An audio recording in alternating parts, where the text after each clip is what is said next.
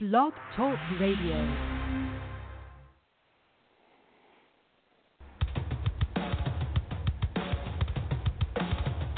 You're listening to Wide Men Can Jump on the Wide Men Radio Network, located at blogtalkradio.com slash Wide Men Can Jump. We're brought to you by the law offices of Stephen P. New, wow free cam dot com, and facebook.com slash makeupkennedy. You can check us out anywhere and everywhere you find podcasts. Now, for the hosts of your flagship program, here's Tom Robinson and Nate Bush. Good evening, everyone, and welcome to Wide Men Can't Jump. This, of course, is not Nate Bush. This is Tim D. filling in as uh, we've got an internet issue up in the hills of West Virginia, and Nate is unable to get on the podcast. Um, we also have been unable to get a hold of Mister Robinson, or he's late. Um, so what we're going to do is uh, Nate and Tom were lucky enough to uh, uh, get a, a conversation with Mister Mick Foley earlier today. So we're going to play that now, and we'll catch you on the backside, and uh, have a good listen. All right, this is Wide Men Can't Jump, and we are joined right now by a huge LeBron James Hoops fan in Mister Mick Foley, W W E Hall of Famer, and just all-around great guy. Mick, thanks for jumping on with us, and uh, what did you think about Game one and LeBron's performance last night? Man, I, I don't think you can say enough about LeBron's uh, performance. Um, what a heartbreaking loss if you're a Cavs fan. And I think even if you're an N B A fan, I think, you you know, unless you have a vested interest in Golden State, you, you want to see the Cavs win that game. And uh, while I'm driving, you know, I'm on the road here, I was just thinking about that charge call. And, like, I, I just don't think I don't think the idea of a replay that close, Uh, you know, an arbitrary call where you've got your longtime officials saying, yes, he established position. Everything that I know, having grown up with my dad as a longtime basketball coach, tells me that's a charge. And to turn that around, I mean, I just don't like the idea of the referees having that much power. So instead of having a, uh, a team up by two with thirty seconds to go, thirty-six seconds to go, and the ball in their possession, it's suddenly a tie game. And, uh, you know, we all know the rest. Uh, certainly appeared that uh, J R. Smith thought there was uh, thought the uh, thought the Cavs were up by one. I don't know if the official story is out, but it certainly looked like he was dribbling out the clock. And uh, so it was it was a heartbreaking loss, but it was it was a great basketball game. Yeah, uh, T R here, Mick. I, I, I agree on everything you said. I. For some reason, it was like the to me like Austin Bret Hart, where it was a double turnover the last four years. Where I loved the the Warriors with the Splash Brothers and the whole vibe, and LeBron has really, you know, grown on me this year. It took fifteen years for me to finally be, you know, an unbridled uh, LeBron James fan, so to speak. So I'm rooting for the Cavs, even though they're undermanned, and to see that they could have stole one in Oracle. And for all intents and purposes, I, I hated the, the reversal of the call, and they posted the rule, and it's more about the, the premise of that rule implemented is more about being in the block uh, or not being. And then, you know, the last line says it needs to establish position, and other referee pe- type people have said that uh, it's not the same rule as college where he has to be planted. So there's I agree. That was that was the first of a, of a minor heartbreak to tie the game for me personally. And then uh, George Hill, who's kind of being left off the hook, missed a foul shot, but a lot of people miss foul shots. But, you know, that could have put them up one and not put J R. Smith in that position. And uh, it reminded me of Chris Webber back in, in Michigan calling that timeout. Oh, yeah, Michigan. Like, and Chris Webber's still trying to live down something he did when he was, what, nineteen years old? Uh, man, it's uh, it's it's tough. I, and uh, I was thinking about the LeBron James, you know, the eye poke, and I'm like, anyone else but Draymond Green? I'm thinking it's an accident. I'm not think I'm not saying he went for the eye, but I mean he wasn't even close to the arm. Like yeah. Anyone else, I give him the benefit of the doubt. I say he wasn't going for the face, but I gotta say. Uh, Uh, that's questionable to me, and uh, he did get the one tech, but, I mean, you're talking about possibly, you know, creating an injury that could what that affects a guy's vision, affects his game. I just uh, I don't I don't like dirty play. Um, you know, I think there've been rule changes implemented, you know, to protect the shooter uh, that are good. But uh, you know, there's a reason, I guess, why guys like uh, Kareem had the goggles. Yeah, you don't want yeah. to see LeBron resorting to a pair of goggles because somebody like Green is going for his eyes. But it looked to me like he was going for his face. Whether or not he intended to poke his eye, I don't know. I don't. I haven't heard a statement from Green, but it looked like a cheap shot. And uh, and um, I think, given his history, you have to. I have to guess that it was intentional. Yeah, I mean, Nate, Nate, you could you could tell Mick that neither of us are big Draymond fans as far as his uh, approach to the game. No, not at all. Draymond's uh, he's an old school punk in uh, new school N B A. So Draymond does, he rubs me the wrong way big time. But uh, one thing Draymond can do, and I'll give him credit where credit is due, is the man can play defense. Uh, he's a very good oh, yeah, defender. Yeah. And um, that's that's something I've noticed with Draymond Green. He's a really good defender, um, and he actually somebody noted on Twitter last night. I can't remember who it was, but they did note that when Draymond Green, he's a better shooter when he's in a hurry because he overextends his knees on the bend when he comes up and he's wide open, and he misses more shots when he's open. That's what I. Hey, yeah, that's I'm a really read- that's a, that's a really interesting point. Uh, you know, last night. I, You know, the Cavs had all they could ask. You know, um, um, not everyone was shooting well from three. You know, I think that the, the Golden State as a team was, you know, right around thirty, thirty-three percent. I mean, they had their they had their chance. Like we said, we could have stolen one.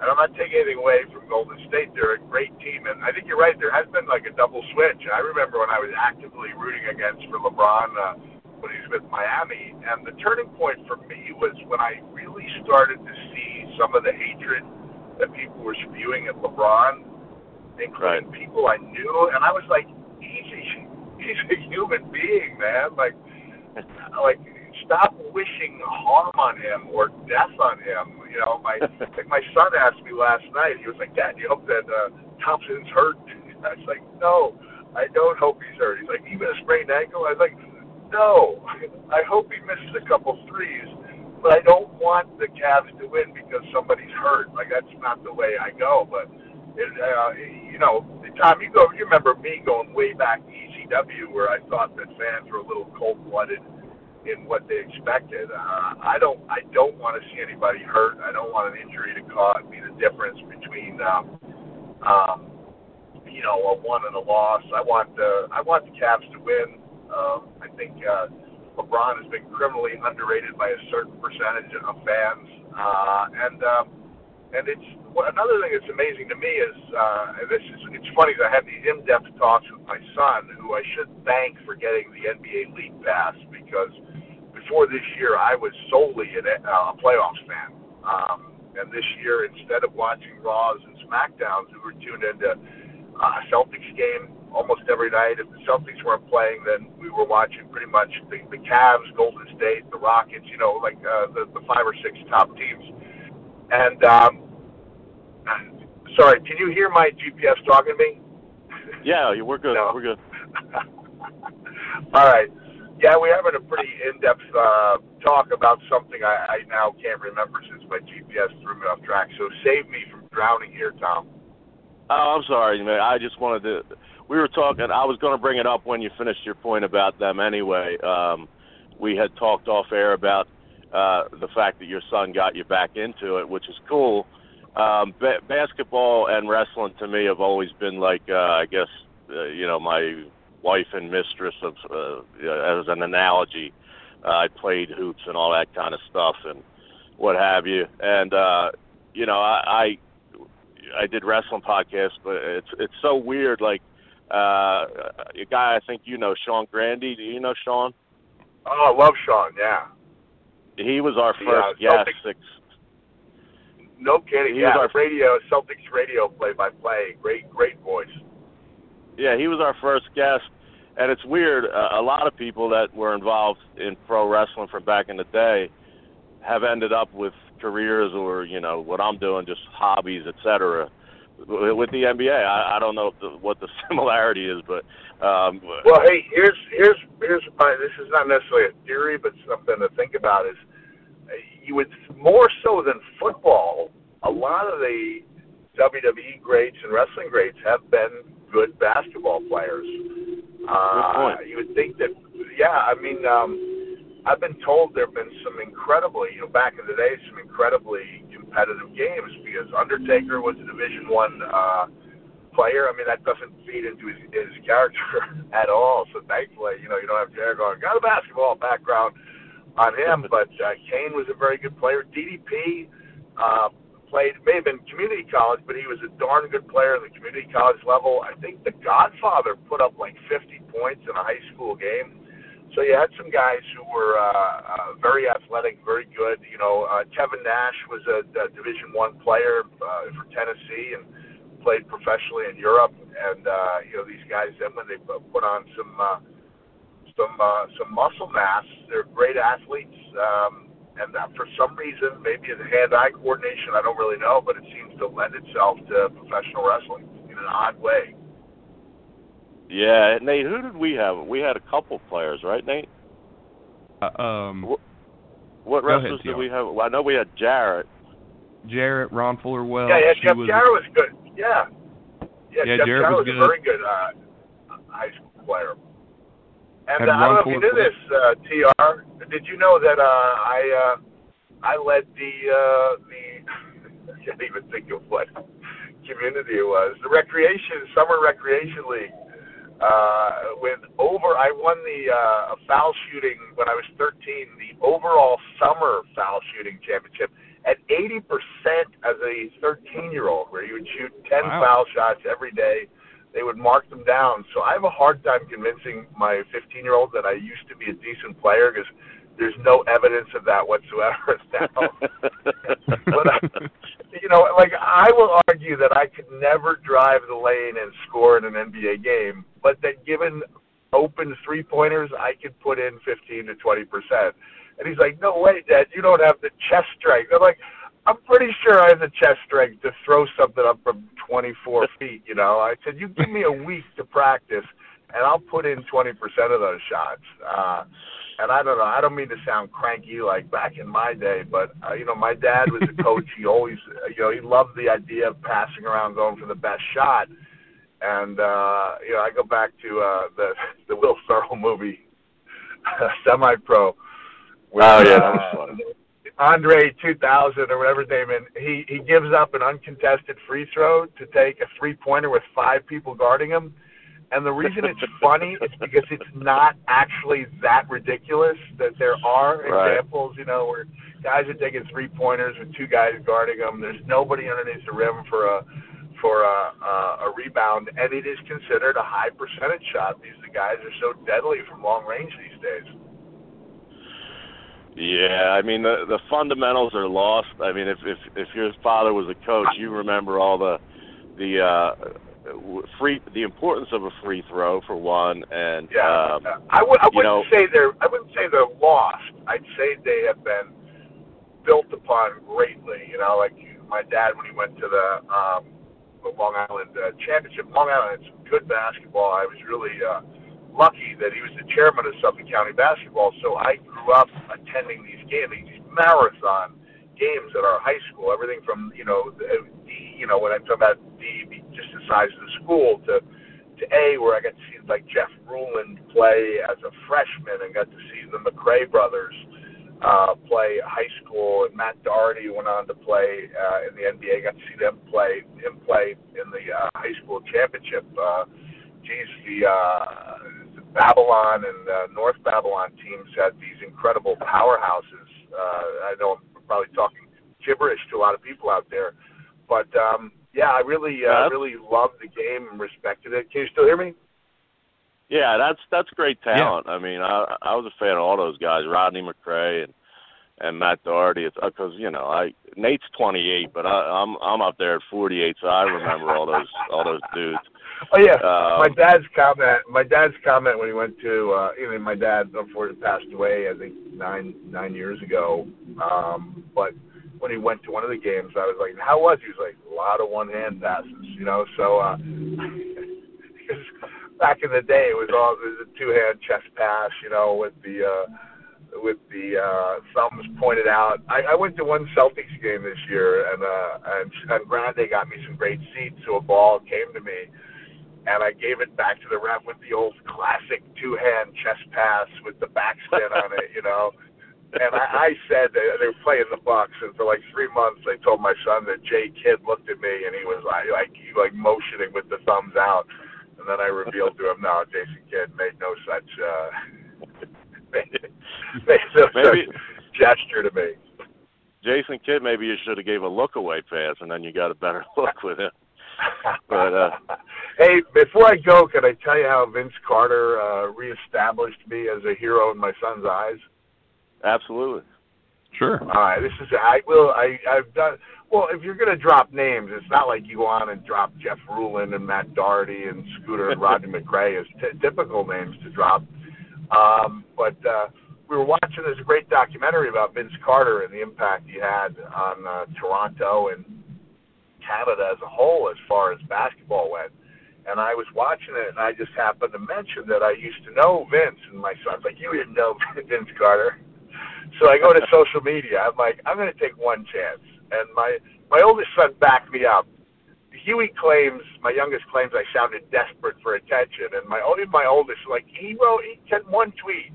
It wasn't like he badgered him. I was like, hey, at Vince Carter, you know, Mister Carter thirty, whatever his Twitter handle is. I said, can you help me out here? My uh, youngest son doesn't believe that I, that I I know you. You know, like, uh, you know, oh, helping dad out. And within an hour, it was like, you know, he was like, hey, my man, you and I go all the way back to my Jersey days, you know.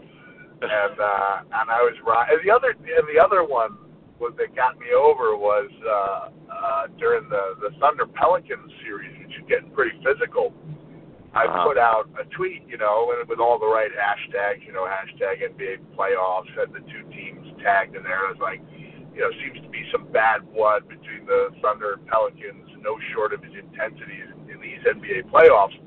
And like fifteen minutes later, you know the term, you know the wrestling term, marking out, right?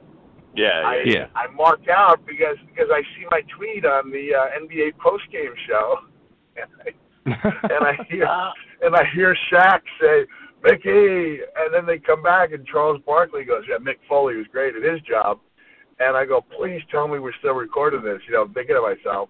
So we, uh, I, I was recording it, and the next morning I wake up to hear my son. He's going nuts, and it's not even that. It's not even that post game show. It's N B A T V with with three completely different hosts, and they played. They put the same tweet up there, and I hear, "Well, I can't believe Dad's on T V." It's like nothing I did in W W E even matters to him. It's just all about yeah. the, the fact that the people that he looks up to still remember who the heck I am. Yeah, I only have one, and she's twenty-one, and obviously on a lower level than you've accomplished in things. But just this show, for instance, I, I was like, you know, can you spread the word amongst your friends or whatever? And she's like, uh, yeah, you still doing that comedy thing or something? And I'm like, no, N B A. It's been an N B A show for seven months. And, and they're like, you know, what's your dad doing? I'm like, can you? I'm giving her cards and trying to get. And so uh, to make this make sense, she's uh, like a, a waitress bartender at a place called Bonefish Grill. Free plug. Yeah, um, yeah, yeah.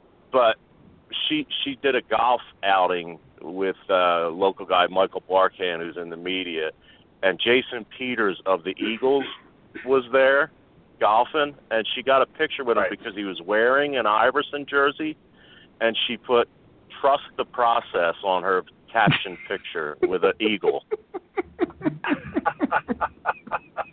She just does not care. Uh, you know, I, it's it's like a, I I feel you, and I can't imagine at your level the biggest people to get over with are, are like the kids. It's it's the same thing on a lower level with me. Um, Do you have anything for, for Mick before he has to roll because he's on the road, Nate?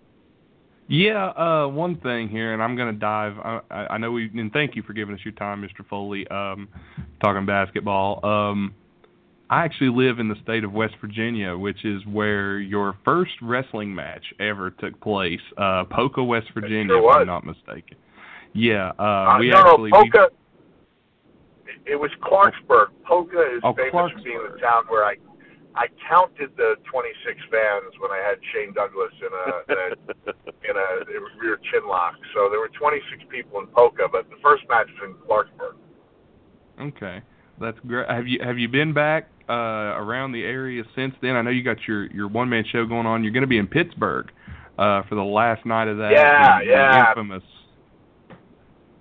Uh, you want to that'll tell us be, about your show? That'll be exciting because, yeah, it'll be twenty years to the date of the uh, of the cell match, and so we uh, booked twenty shows in, in North America, and uh, it seemed, you know, people were like, wait, you're going to talk about one match, an entire, an entire show, or one match? And I think it's head and shoulders above anything I've done before. It's almost like in wrestling, you know, I think T R can speak to this, you know, you get up on a stage with a microphone, and it's a big, wide world when you can talk about anything. And it's almost like telling a, a, you know, a good athlete who's been to wrestling school, yeah, you can do any move, you can talk about anything on the microphone, and then the guy gets lost because there's no sense of guidance there. So by restricting myself to one night, you know, and the implications of that night, uh, it's it's really allowed me to hone in on the details. It's been my favorite show to do. It's like uh, it's a shame that I've been restricting myself to twenty. So we're going to do some shows in um, in uh, Australia. The only uh, two cities we have uh, tickets left are uh, Poughkeepsie, New York, and uh, Boston. And unfortunately, Ticketfly's had some type of hacking issue. So if people want tickets to those shows, they're listening. They can call the. Uh, they can actually call, they go onto my website, real mick foley dot com, and actually call the show, call the venues the old school way, you know, and make reservations. It's obviously a pain in the neck, but. I've really, I've really enjoyed doing it, and uh, we'll probably go back out on the road in a couple of years, but it's been uh, a great pleasure to go out there and uh, share these stories with the fans. You know, I spoke to Jim Ross over the weekend. Uh, he was doing a meet and greet down here in Charleston, and he had mentioned that he actually wanted to um, possibly be at your last show in Pittsburgh since he was there and calling it that night and maybe get his reaction. So I don't know if you had uh, even heard about that um that he had put that bug in the ear of the public, so just thought I would mention that. And it would be awesome. Uh, my my hope is that W W E will, um, uh, there's been some talk about them filming it. Um, and That'd be then great. If they do, then, you know, if they have the budget to, you know, to to bring a couple of uh, great guests in, that would be a really a majestic way to end that, uh, the U S tour. Awesome. Um I uh, if you can't get good old J R, good old T R comes for about fifty bucks. So, you know.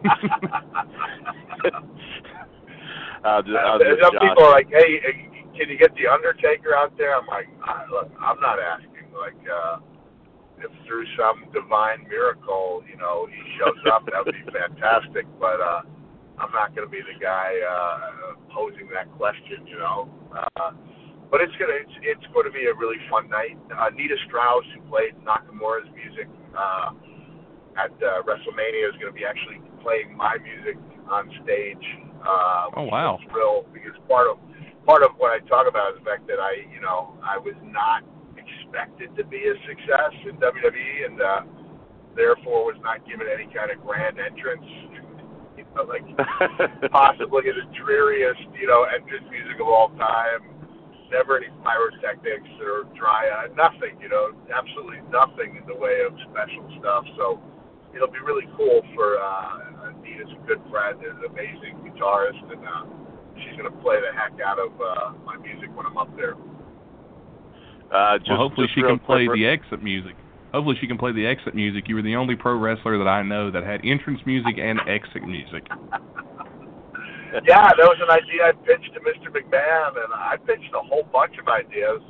I had no idea what, um, if he was going for any of them. I knew he was writing them down, and uh, it wasn't until my debut match I came out, and, uh, man, they took my idea for the name. They took my idea, you know, for the exit music. It was, uh, you know, was, I was really lucky. I had some experience under my belt, so I even thought I could uh, pitch ideas to a larger-than-life uh, character like Mister McMahon. Yeah, I, I was going to say real quick um, with that Nakamura music. I, you know, I, I still watch all the time. Not not in the same way I used to, but uh, the Nakamura theme, like I popped more for that than I think any theme in ten years, fifteen years. I used to just blast that on my uh, Pandora when I would, uh, well, I haven't worked out that much, but when I would work out, that would be my, I just love that song. Yeah, it's amazing, and it's amazing, you know, Nita played uh, my music when I was in um, Pasadena, California, at a small club, real historic club called the Ice House, and, uh, and she, it's funny, because I don't know the first thing about playing guitar, but I kind of know what I want to hear, and she was mm-hmm. like, you know, I was thinking it started with Nakamura's music fading into yours, and she goes, but do you think people will, you know, might think he's a special guest? I'm like, nah, not in the beginning of the show. I know we've announced a special guest. It turned out to be Becky Lynch, and just hearing her play, you know, at sound check, like it was yeah. such a thrill. And then, uh, you know, it, it didn't matter that it was in front of one hundred eighty people and not in front of twenty thousand. Like, it was one of the biggest days of my life. And that's even without knowing that Beverly D'Angelo was in the audience. So, uh, yeah, it was, uh, it was, it was, it's been a great, it's been a great tour. I maybe drove myself a little too hard. I've been battling pneumonia the past few weeks, but that seems to be clearing up. You haven't heard me cough or anything in this interview. So uh, I'm about uh, five miles from my next stop on the road, and uh, it's really been a pleasure to talk basketball, a little bit of wrestling with you guys. Yep, well, I you. appreciate Thank it as so always. Much. And the favors yeah, are about two hundred. As, yeah, I don't come across too much like a crotchety, I don't know if that's the correct adjective, uh, cantankerous old man uh, wishing for the way things used to be, do I? I mean, I still I no. love the... Uh, I love, I love the current product. I honestly don't know what I'm going to do when the playoffs end. Like, uh, I, um, I'm going to find, the, you know, we're going to get into the summer league. We're going to watch the women's league. I'm going to get involved with my uh, local G League. Uh, yeah, I just, uh, I love the idea that my, you know, this, this is, you know, the N B A has become to me and my son what, you know, W W E was for us for so many years. So, uh, I'm really glad he got me interested. I do hope the Cavs pull it out, but I'm I'm I'm hoping for a, a great, a, just a great series. Yeah, same here. I, I'm a, I'm rooting for LeBron. It's an uphill battle. Hopefully, we'll see what we did last night. Um, thanks, Mick, uh, Nate. Just, uh, give Mick a plug and send it home. Uh, well, you guys definitely need to check out Mick Foley's uh, one-man show coming to a city near you, Poughkeepsie and Boston. Or Poughkeepsie, I'm, I have an accent, so overlook me. Uh, New York and Boston are definitely um, need to get your tickets now while you can. They're available. Check out Mick online. He's on Twitter. And Mister Foley, from a personal standpoint, as a twenty-eight-year-old who grew up watching you in the Attitude Era, it is an honor to speak with you. Uh, we met once before at a meet-and-greet convention, but uh, it is an honor to speak with you again. Thank you, sir, for coming on. Hey, hey, thanks a lot. My pleasure. Welcome Thank anytime, you, Mick, all right? Anytime. All right, we'll see you later. Thank you.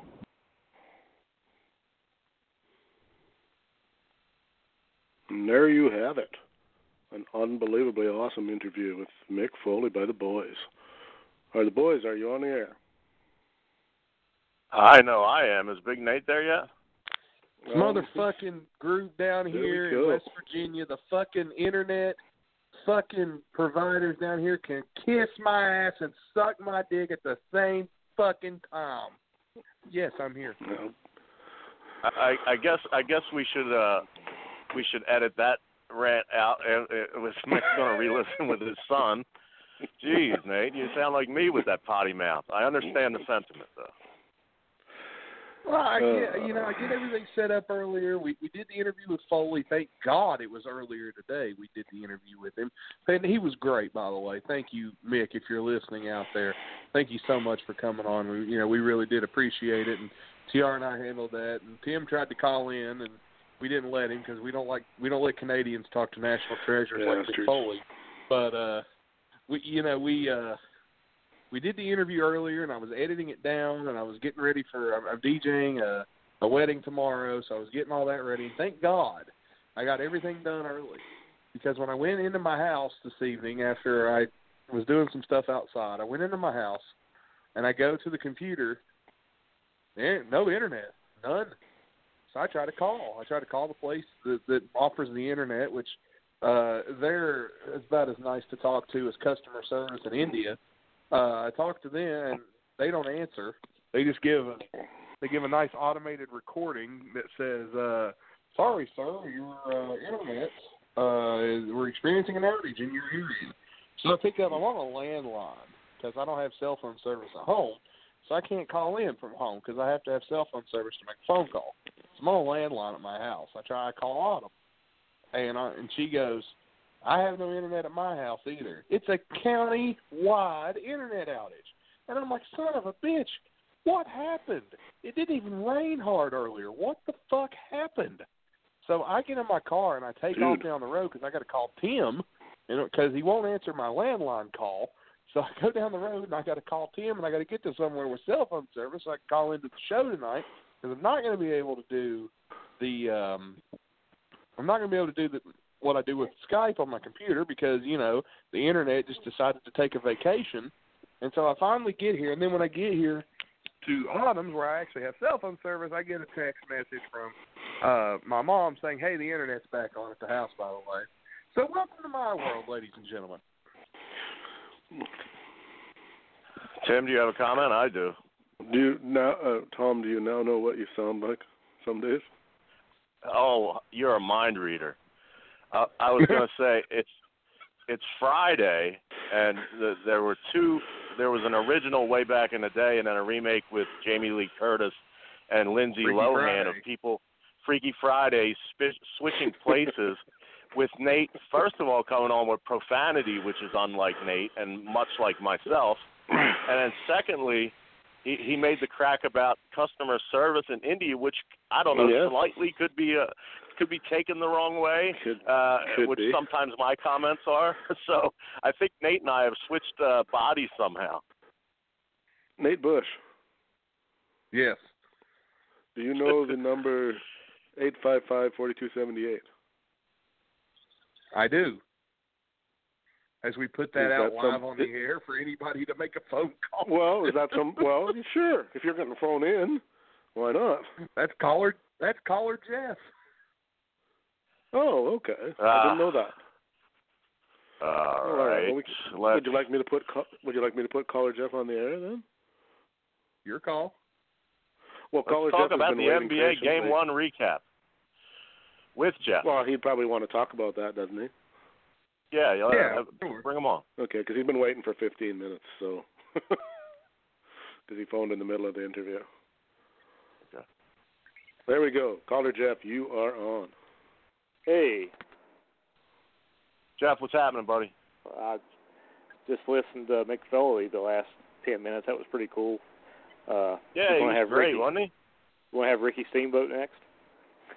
You never know. Uh, a lot of people uh, that, that we, between me and Nate and Tim, we, we know a lot of people from a lot of different walks of life, and if, if they like hoops, and Mick surprised me. He had a lot of information about other guys and stuff. I thought he was very funny.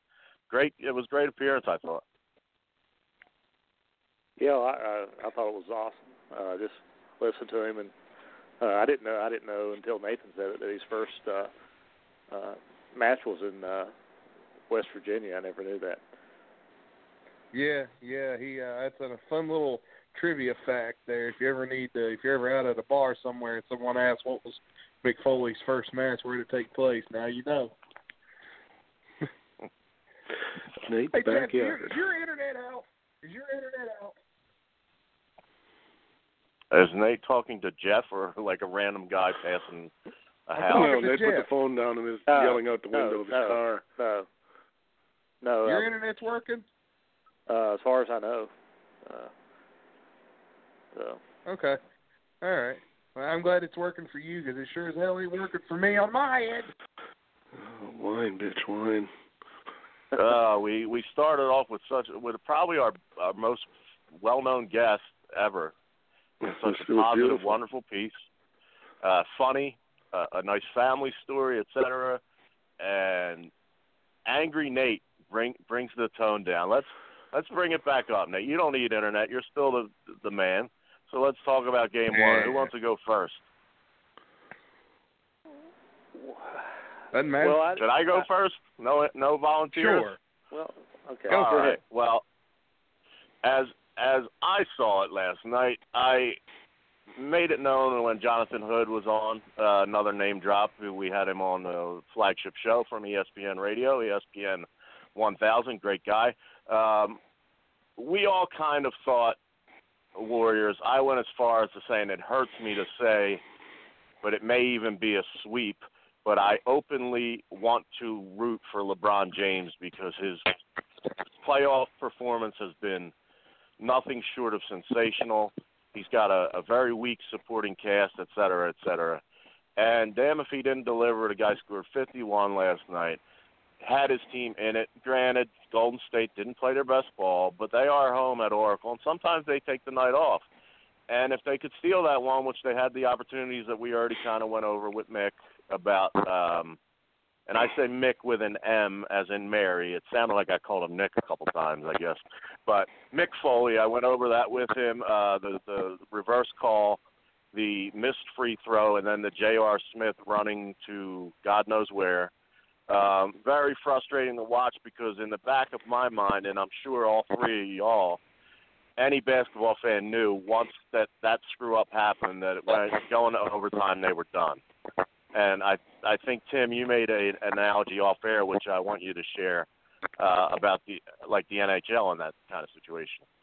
Uh-oh. Did I? About uh, the empty net type thing. And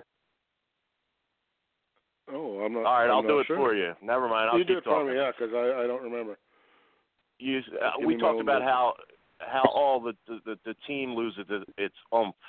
Uh, when you're up and a, uh, somebody scores a goal within the last twenty seconds, and then you got to go. No, well, that really didn't have anything to do with the empty netters. That was just when you give up a late one. You know, when you when you when you got the lead, and you you fight fight and fight and keep the lead, and then you get scored on late. Uh, it's just impossible to forget that late goal. You, you try to regroup. You try to, you know, okay, well, don't worry, boys. We just, you know, we had them. Let's just keep doing what we were doing. It it never works, or very rarely does it work. Usually the The, you end up losing in overtime, so which is what happened in the basketball game. Yeah, I, I mixed up the, the sides of the deal. You know, I'm, I'm a very casual N H L fan, empty net, well, the, et cetera. The empty netter as... reference was, was like the free throw. It was in regards to the free throws. Is that right, somebody right, needs right. to know what's going on when those kind of plays are happening. Probably we'll get to that later. But so I kind of knew then. So that was my, you know, This this sucks. They could have stole one in Oracle, and uh, even Nate predicted that Game Three uh, was a possibility. Probably still is. Uh, their first game at home to steal one. All of a sudden, it could be a six-game series, and with the volatility of Draymond Green, uh, Iguodala's uncertainty, and uh, uh, as we mentioned earlier, Klay Thompson got ran into by accident or whatever. Uh, You know, maybe we didn't mention it earlier. I'm, I'm losing track, but I mean that was that was actually an accident on J R. Smith's part, not a bad, play, a dirty play as some suggested. Um, the floor was slippery. I, I noticed him going for a steal, and he he just kind of lost his feet footing. Uh, however, all that combined, the Warriors still are up one zero. Uh, you know, now it's kind of like I don't know what to think. I mean, I, I know what to think. But I'm still going to root for Cleveland every single game. Uh, I, I, I, you know, sadly, I, I don't think they they can win four games out of six now. So, uh, but good luck to Cleveland. I'm going to be rooting for you, and you guys can comment whoever wants to. Anybody? Okay, sorry, I'll go. I. Uh, oh, Jeff, I you think it's going to be. Ahead. I'm like you. I, I think it's going to be hard to overcome. Uh, you know, good and well, that was a psychological blow, as we all know. It was pretty much over uh, in the overtime after uh, he made his uh, screw up there. But uh, yeah, I don't, I don't know how you all feel about the, uh, the the controversial call, the block charge call. But I hated um, it. You know, I, you know the N F L. They usually go by you got to have um, you got to have, I guess, undisputable evidence to overturn something. And I'm not for sure, but they both they the, the officials were both in agreement after they looked at it that uh, it was a block. Now. Um, I, I'm not for sure. I mean, let's get. I think we all know this, that the block charge call in in, in, in basketball is probably the most difficult difficult call in sports. Probably. Sure. I mean, I mean, because I mean, it's bang bang. Uh, you know, it's a bang bang play, but um, a lot of people don't really know the, the.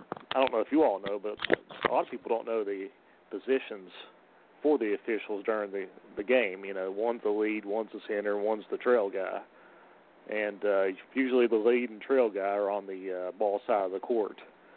And uh, last night, I believe it was the uh, Tony Brothers was the guy that called the block, which he was in the center uh, once the drive started. But then once Durant came to his side, he became the trail. Well, usually when you go into the uh, lane, Uh, the lead, who uh, the guy underneath the basket, I believe his name was uh, Ed Malloy.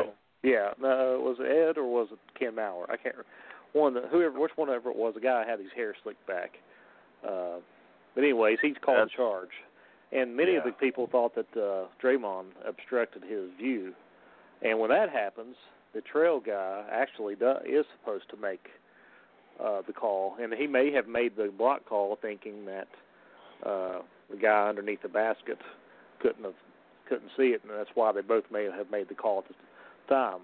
So usually the guy that's got the lane is supposed to make that call, but it's a possibility that where he, a lot of times, you know, good well players coming through there, that their view can be obstructed. Uh, but anyway, I might be, uh, what is it? Excellent, excellent analysis there, Jeff. Truthfully, I'm, I'm being serious, like, because I didn't, I didn't even look at it that way uh, from a from a, a technical standpoint, from the ref's uh, perspective and point of view, and what have you. But me being cynical, and this may be uh, uh, because I was angry that the Cavs lost uh, in part due to that call. Ed Malloy is from my area of Delaware County, Pennsylvania. And one Tim Donahue, who was busted for point shaving, right, right. is from our area too. Maybe they called. They didn't really call us a caucus. Maybe they called and saw how much money was on which side.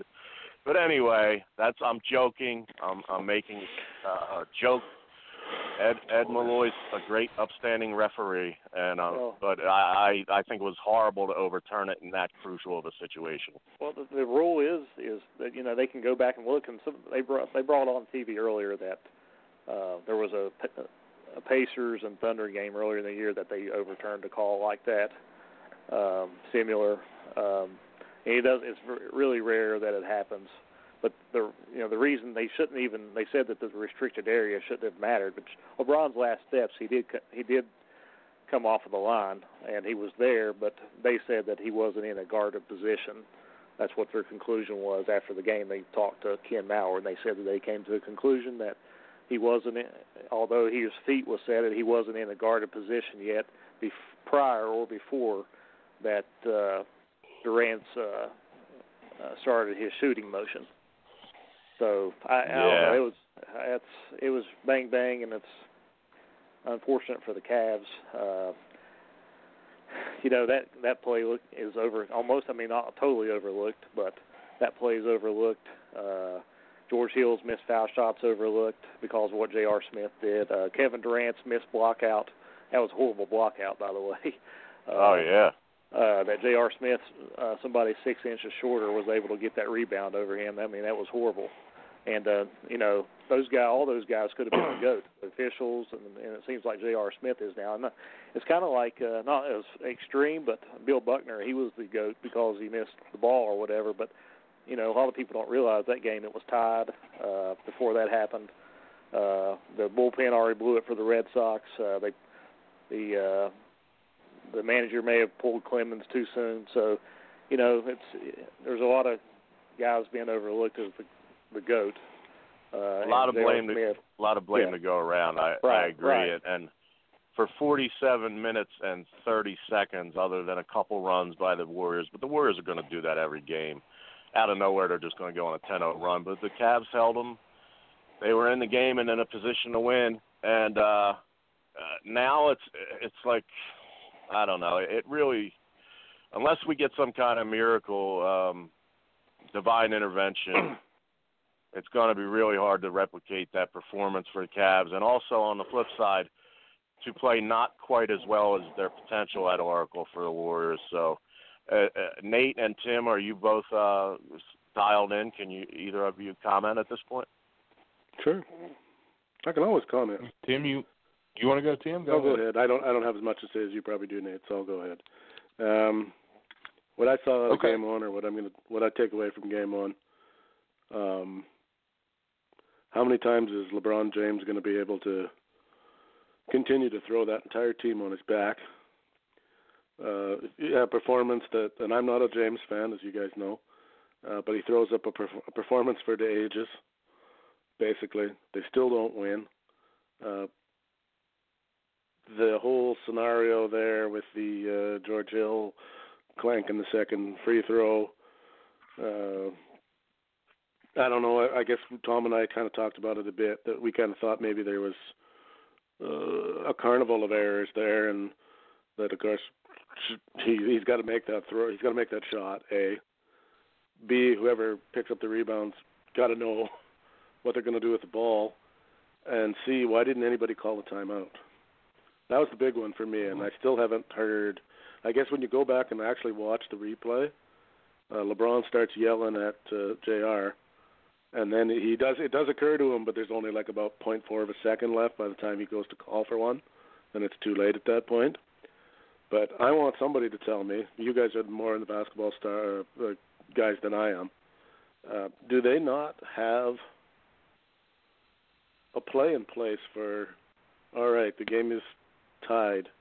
We have two shots. What are we going to do if we make the first one? What are we going to do if we miss the first one? Did, did nobody does nobody know? Like, is that not something they do in this sport? Because in hockey, yeah, they have. Only... They have a play. Nate, don't, you can don't take give it. The ball to fucking Draymond, or don't give the ball to fucking J R. Smith. Apparently, that's their play call. Okay, but even because I read today that he said he was under the impression that whoever rebounded that ball, somebody would call time, that there would be a timeout called, but nobody called one. Well, so, yeah, and then I don't know if you saw when they asked LeBron. LeBron got so pissed off he walked out of the press conference. Yeah, because he kept asking him in different ways. Something he yeah, already, well, you know. He wanted an answer and he he couldn't give him one, or didn't want to give him well, one. That, you know, the guy's an idiot here, or whatever. But here's the thing about the press conference: um, J R. Smith told the reporters that he thought a timeout would be called. Now, J R. Smith told LeBron James, and you can see it on the video on the court. J R. Smith told LeBron, and Tyronn Lue uh, came out and said at the press conference, J R thought they were up one.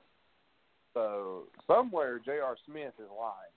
Now, the timeout thing sounds good. It's like, oh, you know, J R. Smith, you know, no, I'm not an idiot. I knew we were tied. I just thought somebody was calling a timeout.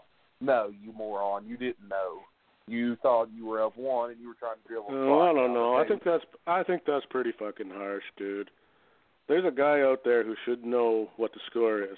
He's the captain of the team. He's the best player in the league. He ought to know, and or somebody should. Maybe I won't even put that on LeBron. Somebody on that team needs to know, and maybe it's J R. Smith too. But there's still four other guys out there. How come nobody knew? They, none of them, I mean, nobody called a timeout. Explain to me why not. I, I think all, all of, I think all of them knew. I think all of them knew except J R. Smith. And I, I kind of joked about it when we talked off air last night in my, or I, it might have been on air when I was just rambling, when I was coming fresh off being angry about it. But sometimes, you know, that that's more pressure than I've ever been under, but sometimes uh, just as a human being, uh, you can doubt yourself in that heat of the three point seven seconds or four point seven seconds or whatever it may be, to where J R's running the half court. What the hell's the score? Like, he might have, like, messed their brains up from his actions to where, like, possible, yeah. What the hell's he doing? Yeah. And and you, you but by the time you realize it, oh, the guy, you know, I forget who ended up with the ball, maybe Jeff Green. I don't know who took the last shot when the buzzer went off. But it was, okay. Um, so George Hill finally gets the ball when everybody kind of gets their shit together, to, for lack of a better term. And, you know, it's it's too, you know, too late, and then the rest is history. The freaking Warriors look like gangbusters coming into the O T, like, you know, I just, hungry I just felt wolves. Like they kind of threw him under the bus. And they should, I mean, whether he was, whether it was his fault or not, they shouldn't have thrown him under the bus. Somebody should have taken the heat for it. I kind of unless basketball well, is, unless basketball is not handled like hockey. That's when the team captain goes out there and says, "Look, it was a goof. Uh, somebody should have called a timeout. That somebody should have been me. Uh, moving on, because it's nothing you can do at this point anyway. Take the heat and move to game two." Kind of agree with T R. I think every, the, the team, and I'd say even the officials might have been in shock. If even if somebody was com- calling a timeout, I don't know if they would have got it. So, well, that's uh, a right. Yeah, I mean, there's that possibility too, because because he had a short I mean, jumper. I, I don't know about you guys, but I was sitting there going, like, did I just like slip into the twilight zone for a brief moment? Because right, what's he doing? What the heck is going on?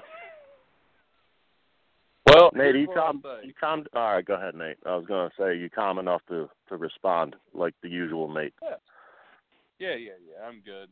Um, here's what I'll say about J R. Smith. Um, I guess I saw something online today. It was pretty funny. It said, uh, had a picture of J R. Smith, and it said, "I thought you had to take it back when it hit rim." So anybody's ever played street ball, I, I kind of got out of that. But, uh, yeah, I thought that was pretty good. But, you know, the stat nobody's talking about as to why Cleveland played as well as they played last night. If you look at the stat line from last night, nobody really shot the ball great. LeBron, nineteen to thirty-two, that was pretty good. You know, Love went nine of twenty, but everybody else struggled. Um, you know, Larry Nance was four of six, but, you know, Clarkson, two of nine, Green, three of nine, Hill, two of six, Korver only one of three, and it, nobody really shot great outside of LeBron. And Love, Cleveland outplayed Golden State last night on the on the glass. I looked it up. Um, Cleveland got nineteen offensive rebounds, where Golden State got four, and then they both got thirty-four rebounds. So Cleveland out-rebounded Golden State last night by fifteen rebounds. And Golden State did win the turnover battle. However, Cleveland, and, and this is what shocked me, Cleveland came out in the third quarter and hung with Golden State. Now, if you watch the playoffs, Golden State in the third quarter has outscored teams in the third quarter. I think a stat last night was like one hundred twenty-two. By one hundred twenty-two points, they've outscored their opponents in the third quarter, and mm-hmm. that is unheard of.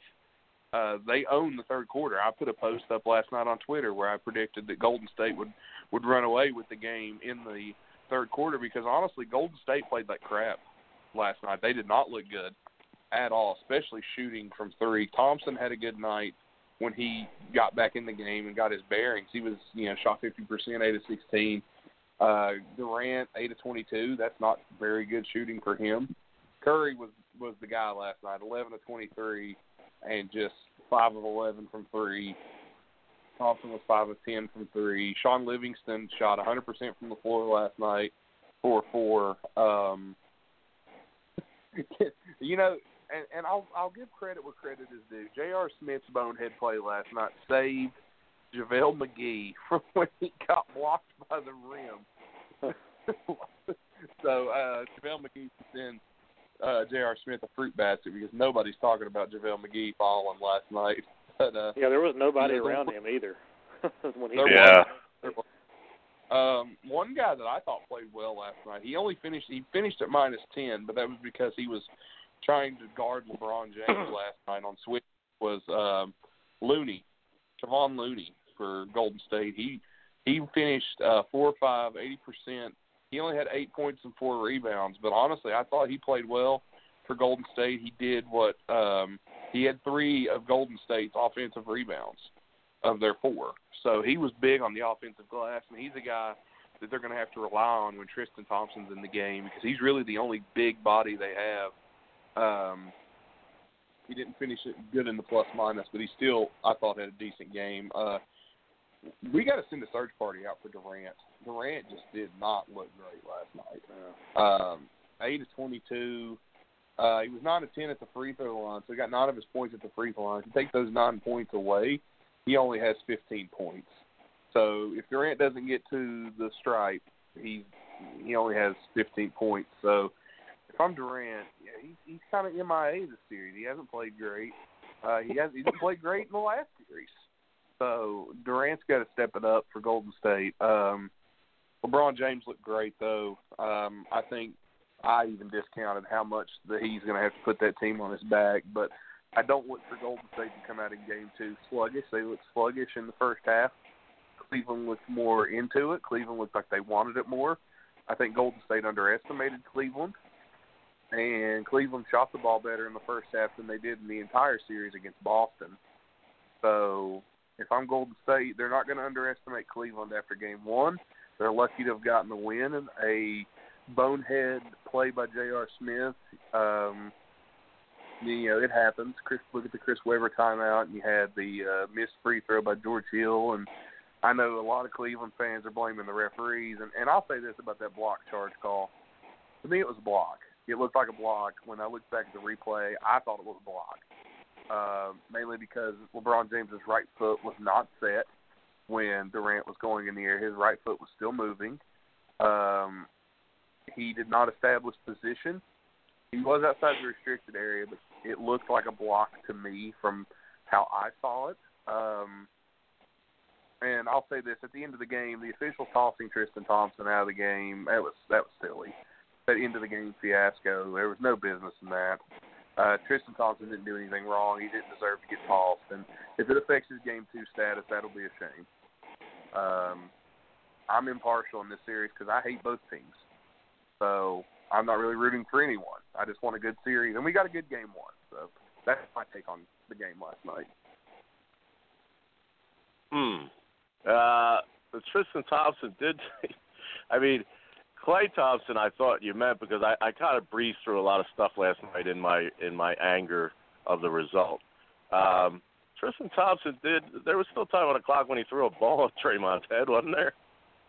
Well, yeah, but that was – that was because of the aftermath. And had they not called that, that wouldn't have happened. Had they not tossed him out of the game, that wouldn't have happened.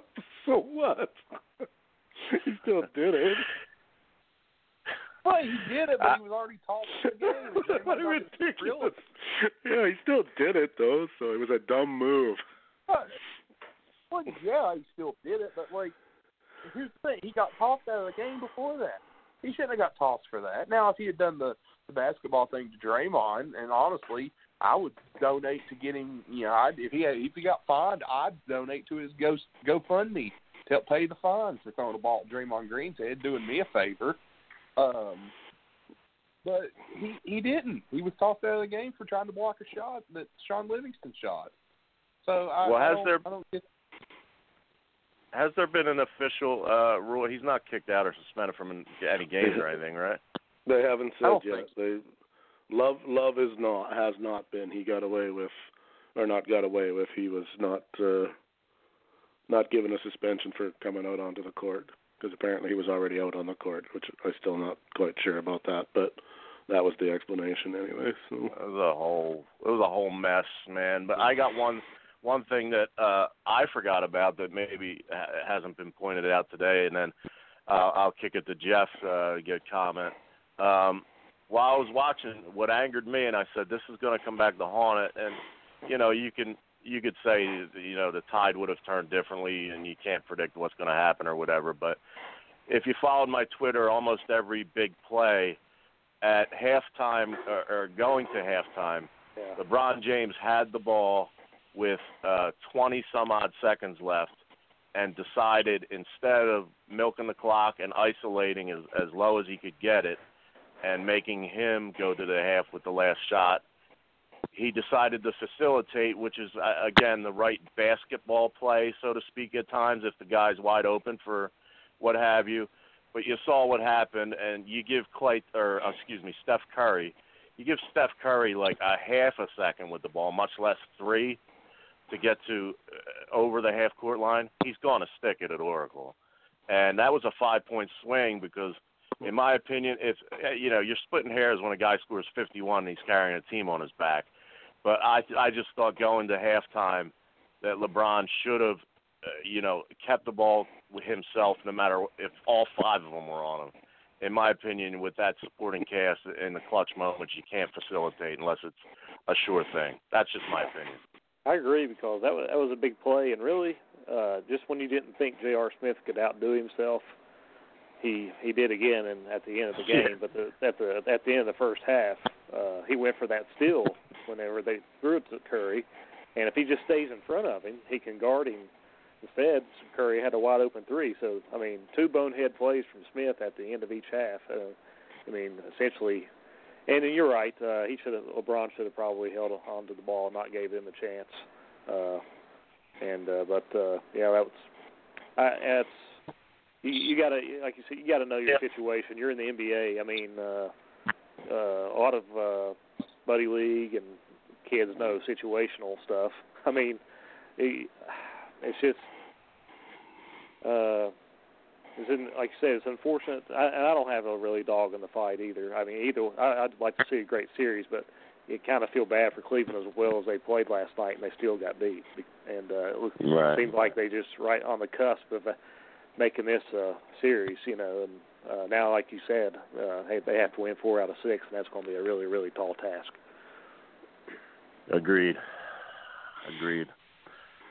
Um, where do we go from here? Do we want to do we want to expound on other topics in the basketball world, or do we want to stay on this uh, series? Well, there's really not much going on in the world of basketball right now. How about Mister Colangelo? Burner's account. Yeah. Other than that, you see, there was just yeah, I, maybe not quite ahead, breaking Tim. news, but some news now that they're looking into his wife being part yeah. of that. Yeah, uh, he's still, to the last of my knowledge. See, I, maybe one of the three of you can, can solve something for me, and I'm in the market. And we we just had, um, uh, help me, Nate, his first name from Liberty Ballers. Oh, Mark. Mark Matt. from Liberty Ballers. Matt, I'm sorry, Matt, if you're listening, I apologize. Um, we just had Matt on the other night, uh, you know, talking that it was leaked that the, the numbers were connected to his wife. Um, however, the Ringer's original uh, story where he said he contacted the Sixers, the three numbers went dark, et cetera, and the representative got back and said a statement from Brian that, yes, I am responsible for one account, still uh, one, two, three, four, five, six, seven, I believe it was. Uh, but the rest I have no clue or whatever, and he made some, you know, just G M kind of babble as to protect in the in the exact statement. So if he's admitted to to the one, and uh, his wife's been linked to three others, and uh, you know, there's a gray area for the fifth or whatever. But I mean, I, I think it's, as we said on the flagship show. And I'm a Colangelo supporter, other than that bonehead trade for Fultz for, you know, Jason Tatum and a pick. Um, but, you know, I, I loathed, and I can't say it uh, loud enough, Sam Hinkie's regime and his uh, his style of losing on purpose. To me, that just, and I'm not, I've always scoffed at people who say the integrity of sports because, you know, there's so much that's behind the scenes that is anything uh, to be associated. Any word would not be integrity of all four major sports. But in this case, I, I got to lean a little bit on that. I mean, it's it's it's like losing on purpose. And I know it's not about Hinkie. It's about Colangelo. But I, I once said on Twitter that, you know, it was after he got Bellinelli and Ilyasova, you know, I, I'm riding with B C. because, you know, at least he's finally making some moves. And he signed J J. Redick to the one-year deal and everything else like that uh, when J J wanted a three-year deal. So he's had some more positives, in my opinion, than the, than the former G M. But that said, going into the off season, we are supposed to be a major player for LeBron James first, secondarily the uh, Kawhi Leonard, who I really don't want, believe it or not, because I, I question his mental stability, and uh, Paul George. And if you don't get something done with a stable G M who has credibility with N B A players and agents and so forth, I do not want to be stuck with Ben Simmons and Joel Embiid while Ben Simmons is uh, dating one of the Kardashians and Embiid is playing street ball in Philadelphia and will probably turn an ankle by the time we get to the season, uh, et cetera. So I want a big free agent. I want, and I'm sure Brett Brown feels that same way with his new three-year extension. He's made it public. He wants a big piece. Uh, so if if I'm the Sixers owners, who I've also been audibly uh, uh, on air not pleased with, because they own the New Jersey Devils as well, and it seems like that is their priority, and the, and the Sixers are a cash cow for them to flip the team, demand a new stadium. There's all kinds of rumors about where their heart lies. So I'm sorry for taking up so much time here, but we got me on the Sixers, and you know how I rant. Um, I really hope within the next twenty-four to forty-eight hours that, you know, respectfully, Mister Colangelo, I do some dumb stuff on Twitter, but I'm not in your position. Uh, I, I would like, I don't like to see anybody lose their job, but he, I don't think he's going to hurt financially. So I, I think he should move on, and hopefully we'll get, I don't even know off the top of my head who the great candidates are out there. If any of you can chime in on that, I just want somebody in here that knows basketball, knows talent, and is respected. And, uh, you know, let's move on. That's my opinion on that. Well, I'll, I can help you out on that. Your your big free agent pieces who will be probably available. Kevin Durant has a player option, and he's probably going back to Golden State.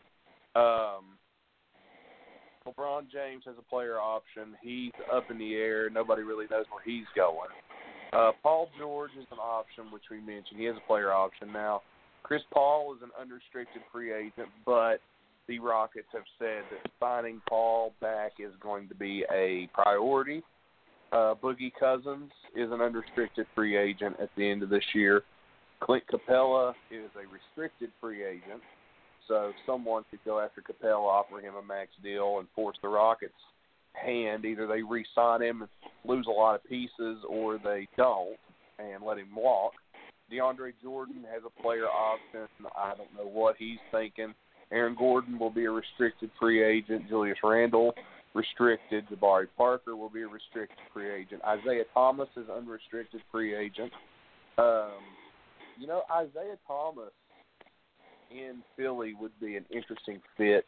Um, other Carmelo Anthony has a player option. Um Derek Favors, Trevor Ariza, both unrestricted free agents. There's a lot of players that will be available. J J. Redick will be unrestricted, so I don't know if Philly will want to try and re-sign him for cheaper. Um, but there's a lot of uh, – there's some good shooters coming up. Uh, here's a guy, T R, I bet you'd love. Rajon Rondo will be an unrestricted free agent at the end of this year. Um, you know, I like, you know, I like crazy people. You do, you do, and uh, oh, there's there's some really good players coming up, so we could see a lot of uh, see a lot of movement. You know, Ilyasova's another one. Uh, you guys might want to look at Dallinelli. You might want to re-sign. Tony Parker actually is going to be an unrestricted free agent this year. Um, you know, who knows? There's a lot of options out there. Uh, Nerlens Noel is unrestricted. No. Trevor Booker. Uh, yeah. I like Trevor, but we already had him too. Yeah, uh, I'm just looking at the unrestricted free agents. There's a lot of players that are unrestricted free agents here. As I'm scrolling through the list, uh, Doug McDermott. If anybody needs a shooter, there's a guy. So a lot of players available, but honestly, I think the guy, the, the top three guys, you're not going to get Durant. Uh, he's staying around. Paul George and LeBron are going to be the top two darlings. Uh, Chris Paul is going to be the guy that he's going to stay where he's at. And I think Clint Capella, I think the Rockets will uh, – I think the Rockets are going to go ahead and re-sign him no matter what. They really like him. And from what was told to us the other day on the flagship program on Wednesday, the Suns are in love with Clint Capella, so they may make a ridiculous offer for him. Yeah, I think that's going to happen too. Yeah, so you may look at a Capella getting a max deal, and the Rockets are going to be really just imploding their roster, uh, trying to get rid of that Ryan Anderson deal, which has cost them a lot of money, and Eric Gordon may be moved, and you may see a lot of guys, because Mbamute is going to have his struggles. They may have to, and they need to try to keep P J Tucker. That Rockets team's got some moves to make, uh, so we'll see what they can come up with for next season. It's going to be an interesting offseason. Yeah, for sure. Well, you know, I mean, it's, you know what the 76ers are going to do. They're going to draft LiAngelo Ball. yeah, oh probably. God. They're going to draft uh, LiAngelo Ball, and they're going to put him in the back with Markelle Fultz, and they're going to have the most the most unique shooting tandem in the league. Yeah, watch, and uh, the, I'm piggybacking your joke, Tim, with the new G M will be LeVar when they get rid of Colangelo. yeah, I didn't see that coming. Yeah, no, well done. The Sixers are going yeah. to trust the process, to trust the ballers. Big baller brand. Lord have mercy. I... Oh, Jeff, on, what do yeah. you think objectively? Are you still with us? Yeah, yeah, I'm here. What, a, what, a, what? You know, my, I'm dying with the Sixers here. I, you know, I love them. I, I they're my they're team, to, but I get frustrated. I think they're going to consider firing him.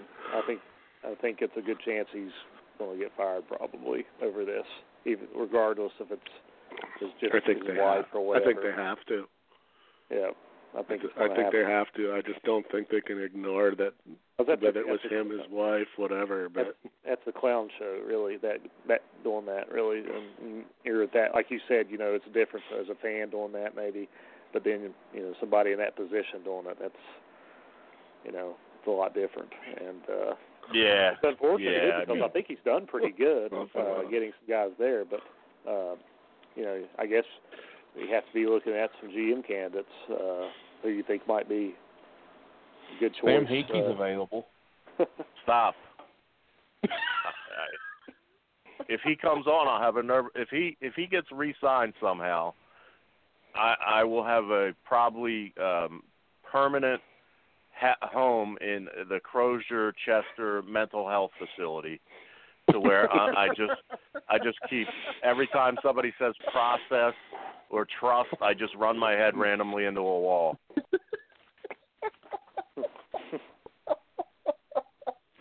Oh man, that's funny, oh, dude. But I can't think of any any real like killer basketball people, and I might be overlooking like a million, just because it's so new of a story. Is there any killer basketball people out there that get it, a la Danny Ainge types? I mean, you never know.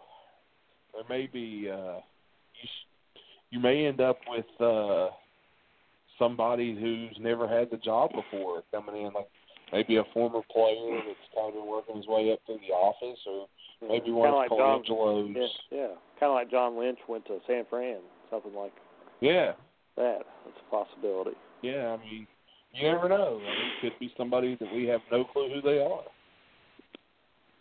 Yeah, I hope so. And in John John Lynch's case, I mean, uh, he landed uh, Garoppolo, and Reuben Foster just got cleared of all charges the other day. I, I know this is N B A talk, but... Uh, so, you know, they're they're locked and loaded, and uh, he was laughed at in the beginning, and, you know, they came out as an offer, but really finished strong uh, yeah. the last of the season. So um, we're looking forward to that, and hopefully uh, within the next, what do you say, guys, about thirty days we'll have an announcement as far as when we're going to cover N F L and that, that kind of thing?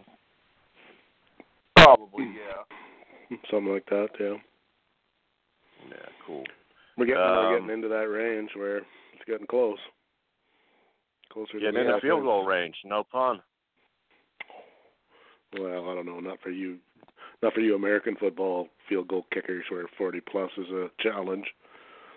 Oh wait, wait, wait. We you just brought up another thought in my in my head that you. Oh yes, there's well. yes, there's a story. You know what? I can There's probably a story even going update on you. As we speak, right? Yes, I can probably even update you on that story live. Give me a second here. Talk about it while oh. I look. The, the women's well, college Tim, softball World Series. I am intrigued. Yes, very close. It's Tim's uh, neck of the woods, above the border. Mister Johnny Manziel's debut is is tonight. I, oh. I assume he's playing already. Oh, yeah, he, he's much Johnny anticipated football. return. Johnny Football. You're it's not there. Johnny Football, T R. It's not Johnny Football anymore. It's Johnny Football, eh? no, no, not not in Ham, not in Hamilton. Hamilton is like um, uh, Pittsburgh. That's in Ontario. Yeah, Steel, I know you're going to do Steel, the... Steel. No, no joke. Steel, Steel Town, uh, blue collar, uh, hard working, meaner shit people. Like I said, like like a cross between Pittsburgh and Philadelphia, maybe. There ain't no like A's going on in there.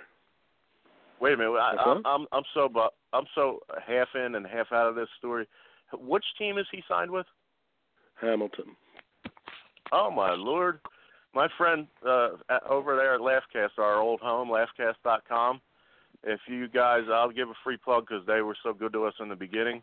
Uh, my friend Steve Reese, a comic, uh, has a show he hosts called the Passive Aggressive Hour. And Steve is a, uh, a, a wonderful person, funny comic, uh, a bit strange to where you never know if he's doing shtick or he's really, he's almost Andy Kaufman light. And he he had a live broadcast of the Grey Cup, for instance, to give you an idea of how you never know when he's being honest. But his favorite franchise is the Hamilton Tiger Cats, and he He says, Oski wee wee, Oski wawa, Tiger Cats eat 'em raw. And so I That's didn't it. know that that was that Johnny Football signed with his team.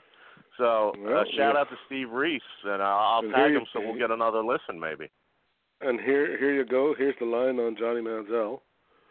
Uh, he only played for a quarter. Uh, nine of twelve for eighty yards, uh, two on the ground for ten yards, and uh, in all words, a very successful uh, first attempt. Don't sound bad on the stat sheet, that's so, for sure. So, good, good. Hey, you know what? It's Maybe Canadian football. Up. He may have grown up. And, oh, yeah, I've told you guys before, this is hardly... Jesus. He can, he can win the Grey Cup, and that's hardly a comparison yet for N F L, but uh, I'm, I'm kind of happy to like, see the guy do good. Guys in Canadian football can barely make the practice squad in the N F L. Let's not go patting him on the back yet. Yeah, I mean, I'm just saying, uh, like, he could have easily went oh for ten for zero right. yards, so I'll give the guy some credit. At least he I mean, he's so. better for than a guy, me. For I a mean, guy that, that – I only you went only eight did what? twelve in my debut. I only went eight of twelve in my Canadian football debut, so, you know. Did, did you, you give it up? Get out of did the you give up? Course. Yeah, you went eight of twelve on hot dogs. did you give Did you give up the C F L for, for the lucrative position here at Wide Men Can't Jump? Uh, it, was between, it was between that or the C F L Hair Care and Tire Center, so I decided that this was better. Oh God, we gotta we gotta pick up our self-esteem and, and the mood tonight because you know we had uh, the great Mick Foley to open the show with Tim, uh, so graciously stepped in and produced for the ailing internet of Nate, um, and we got our favorite caller on the line. Do we want to? Uh, Listen, we you wait? don't understand uh, how popular you you don't understand the popularity of Jeff the caller. You really don't. There, are, Jeff himself has fans. This is true. Wow. He does. Good for you. Uh, Jeff, all I have is, is hatred on the internet, which I, I try I try to portray in my own mind that I am a, a success because most successful people have such rotten, evil people saying such nasty things about them. So I, I take that as that I'm doing well, but in the real world, I, I, I guess it's better to have fans than people that want to murder me. Uh, so congratulations, Jeff the caller. Well, Nate, Jeff, uh, Jeff the caller is right up there with uh, Josh the background guy, right? Background Josh Brown and Karen. Yeah, they're kind of running neck and neck. Job, for, uh, What a cast of characters. Who the hell is Josh Tabaka? Okay. That's yeah. For, we'll, we will get a lot of uh, first-time listeners uh, thanks to Mick's appearance. Um, who's uh, but who's yeah. Ed? What is that? Uh, Nate. Ed. Ed. Uh, is Ed one of our? Uh, is it yeah, Ed, Ed with? Uh, I forget. Yeah. Okay. That. That. Yeah. Ed, he's Ed's the guy on. Ed's the guy on Twitter. He reviews every Wide Men Can't Jump and tells us how we did, and uh, he. And we thank him. Ed's a great guy. He's a he's is, a very good. Is, uh, uh, he's a big fan. Is he the truck driver? No, no. Ed's uh, Ed's the. Oh, I don't know if he's a truck driver. Some, I, I know so. There's somebody who who who drives truck who makes a lot of comments on there. I've seen. Oh, I think that's Nick. Remember. I think that's Nick. Okay. Uh, Could be. Shout uh, out to Nick, the Celtics fan. Uh, Nicholas Hoff. Uh, would that be yes. Nicholas Hoff? Yes. Yeah. yeah, I love all you guys, man, that debate in a good way. Um, I don't even know if you guys are tuning in for Nate and Tim or even Jeff the caller, but I appreciate it anyway. I know I can be a little bit abrasive sometimes, but uh, the king of abrasive tonight is my man Nate since that internet went down. I, for once, you might get the heat, Nate. Uh, send it my way. the, the Canadian-Indian coalition is getting ready to jump all over Nate. Oh, wow. Send them my way. Nate Bush, we will kill Should you. we? Uh, I don't want to bring this to, a, to a, a really negative place. Jeff, are you a pro wrestling fan by any chance? Oh, yes. Yes. Uh, all more right, so, so there in the eighties and nineties, early two thousands. Kind of, kind of. I guess, been a fair weather fan the last ten years. I go in and out of it. But, uh, you know, I've, I've followed it quite a bit when I was a youngster, and you know, I like I like it. So um, it just it just depends. I still I still watch the Royal Rumble every year. Uh, okay, that's my that's my yeah, favorite. Yeah. Uh, yeah, it's my favorite. No matter what, even if I haven't watched if I haven't watched wrestling in between Royal Rumbles, I'll still get to Royal Rumble. so well, Jeff, let me ask. Let me ask for the viewers at home. I want to see if you get this answer right. Okay. There's only one. There's only right. one answer here. What's the best Royal Rumble? nineteen ninety-two. Well, buddy, you nailed it one hundred percent. You're right. Albany, New York. That's right. Albany at the Knickerbocker Arena. Uh, Gosh, you, know, you guys are. To see. Jeff is actually a member of the cult of Nate. I,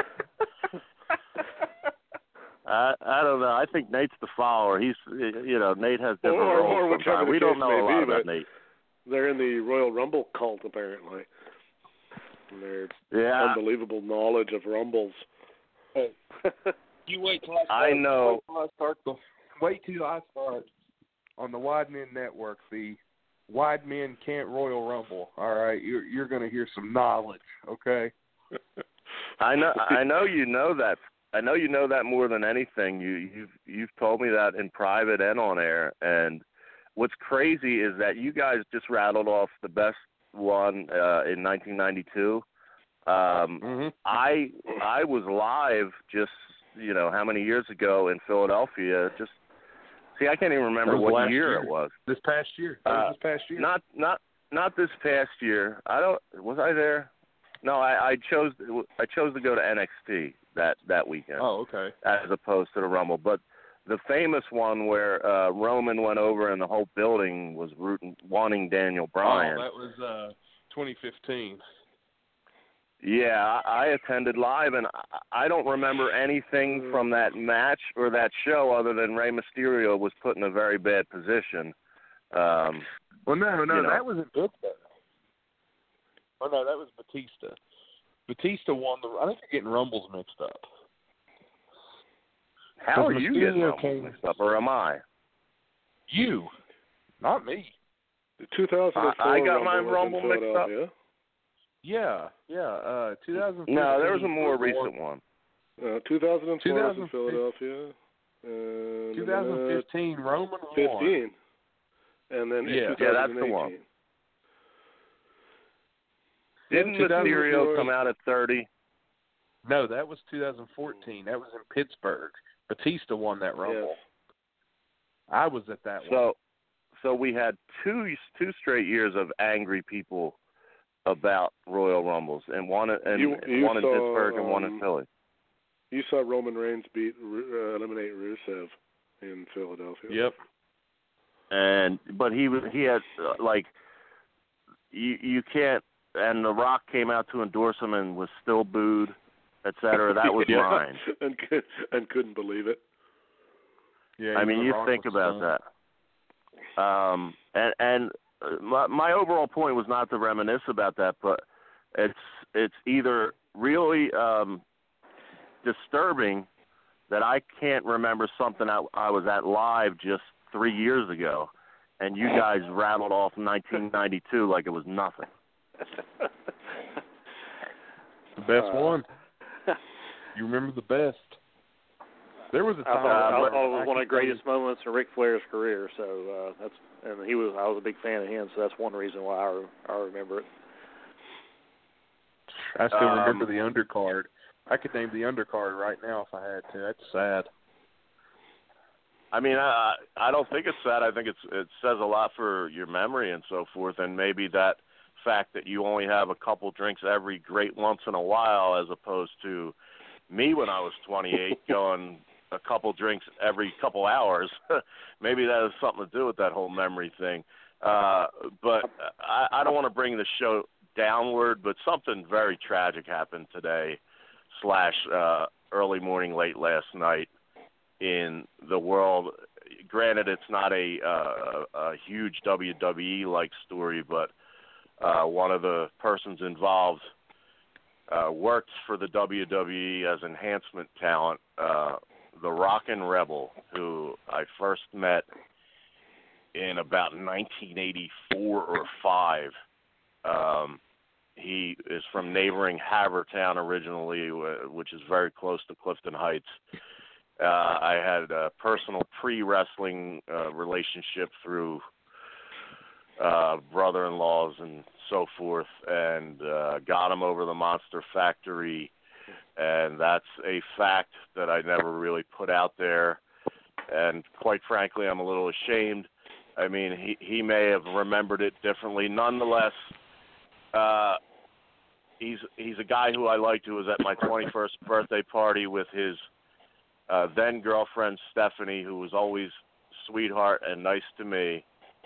And when I start working the independents as a manager, his demeanor towards me totally changed, and he was, in my opinion, a jerk-off and a dick. And I say this for a reason, because it's leading to something that uh, I'm not very happy about. And uh, anyway, uh, I last saw him at a show in neighboring Briarcliff. He, he, he obtained a promoter's license from the State Athletic Commission, which a lot of promotions, including uh, the E C Ws and even T N A, I believe, borrowed, rented, whatever you want to call it, to run their shows in, in Pennsylvania in the state. Um, he tragically did a murder-suicide with his uh, same Stephanie from thirty years ago that he's been with. His oldest son found the bodies. It was uh, eerily similar to a Chris Benoit situation, minus oh, wow. the uh, death of a child. And, uh, you know, he, he used a gun, and it was a very upsetting situation to me at first. I want to apologize for some of my Facebook and uh, Twitter comments on this situation, because I honestly, I, I wasn't a big fan of, of Chuck Williams, a k a the Rockin' Rebel, in recent years. When I last saw him, I kind of wanted to uh, egg on a physical confrontation. Uh, if I'm being honest, because uh, I'm twice the size of him now, and he, he kind of potatoed me in a, for wrestling ter- non-wrestling fans, that means he punched me for real in the earlobe when we were allegedly friends. And uh, our bodies changed dramatically, and things changed, and I I, I was not a big fan, and uh, and you know, uh, you know, his actions this morning kind of uh, confirmed my feeling about him. And I, I just, but but to go back to the apology, in, in my person, in my personal feelings got in the way of the fact that a mother of three children was killed, and three children are left without a mother and a father, and that's the bigger picture. So I am very uh, – my deepest condolences to those affected uh, in, in, in this recent event. Uh, so I just wanted to put that out there. Yeah, it was a sad, sad thing, and I hate to hear of anything like that happening to anybody, so our condolences definitely go out on that. Um, I'm just going to throw this out here because it seems to happen a lot when this kind of thing goes down. Uh, I haven't really read much about this, uh, except it was they're still saying a parent. Uh, now I just saw there's another article that came out that still says a parent and that the police are still investigating. So, not saying yay or nay about any of it, but it kind of sounds like maybe there might be a few more details that need to come out on this story before uh, we put the final nail in this guy for, you know, it was a murder-suicide. Uh, is there a possibility that this murder-suicide w- uh, was the other way around uh, than the one that it were the route were taken? Um, uh, you know, uh, you know, uh, maybe that's irresponsible of me. Uh, if if if if the report now, um, I saw maybe an erroneous report where I thought it was uh, confirmed. But if it, if it's currently saying apparent, and uh, earlier in the day it said likely a murder well, this suicide, one is, and it's still this de- one is from definitively two, two hours ago. It says apparent murder suicide, and under still under investigation. The story is still developing. So I'm not saying there is anything more. It might turn out that that's exactly what happened. But uh, let's, I don't know. I, I, we know from some other stories that sometimes, you know, what comes out in the first couple hours or in the first part of the day is kind of usually the shock reaction. I mean, we'll take it back to the Enzo thing where, you know, everybody had him buried in ten minutes or just about everybody. So, and released. Uh, you know, and yeah, and then it turned out, you know, that that story was not exactly as initially reported. So, um, like I said, maybe just take a step back and let's see, well, you know, if there's any more details, and if, you know, if the guy actually did it, well, we can scum him out at a later date. But yeah, I mean, a horrible thing, regardless of what happened there. But you know, because just like you said, kids without parents is never a good scenario. So. Well, yeah. I'll say this. Um, I know this has kind of brought the show down, so I'm going to try and bring it back up a little bit. Is that okay? Or you guys need to finish something on this?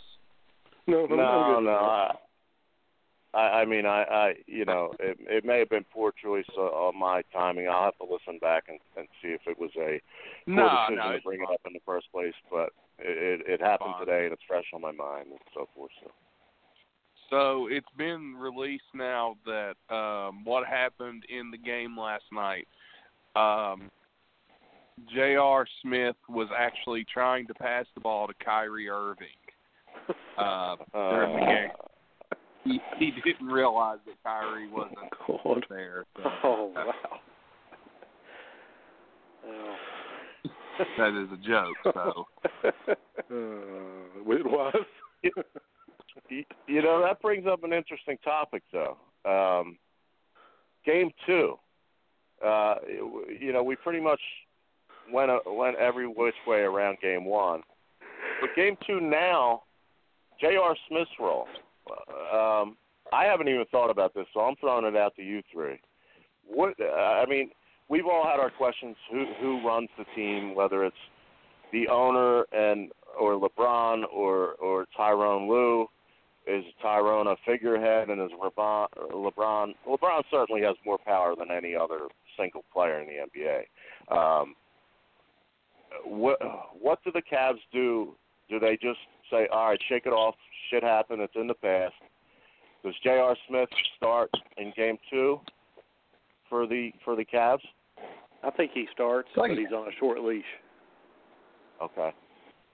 That's my take. I mean – here's the thing, you could punish Psychologically, I think he's on a short leash. Sorry, Nathan. No, you're fine, you're fine. You can punish him all you want. What's it going to do?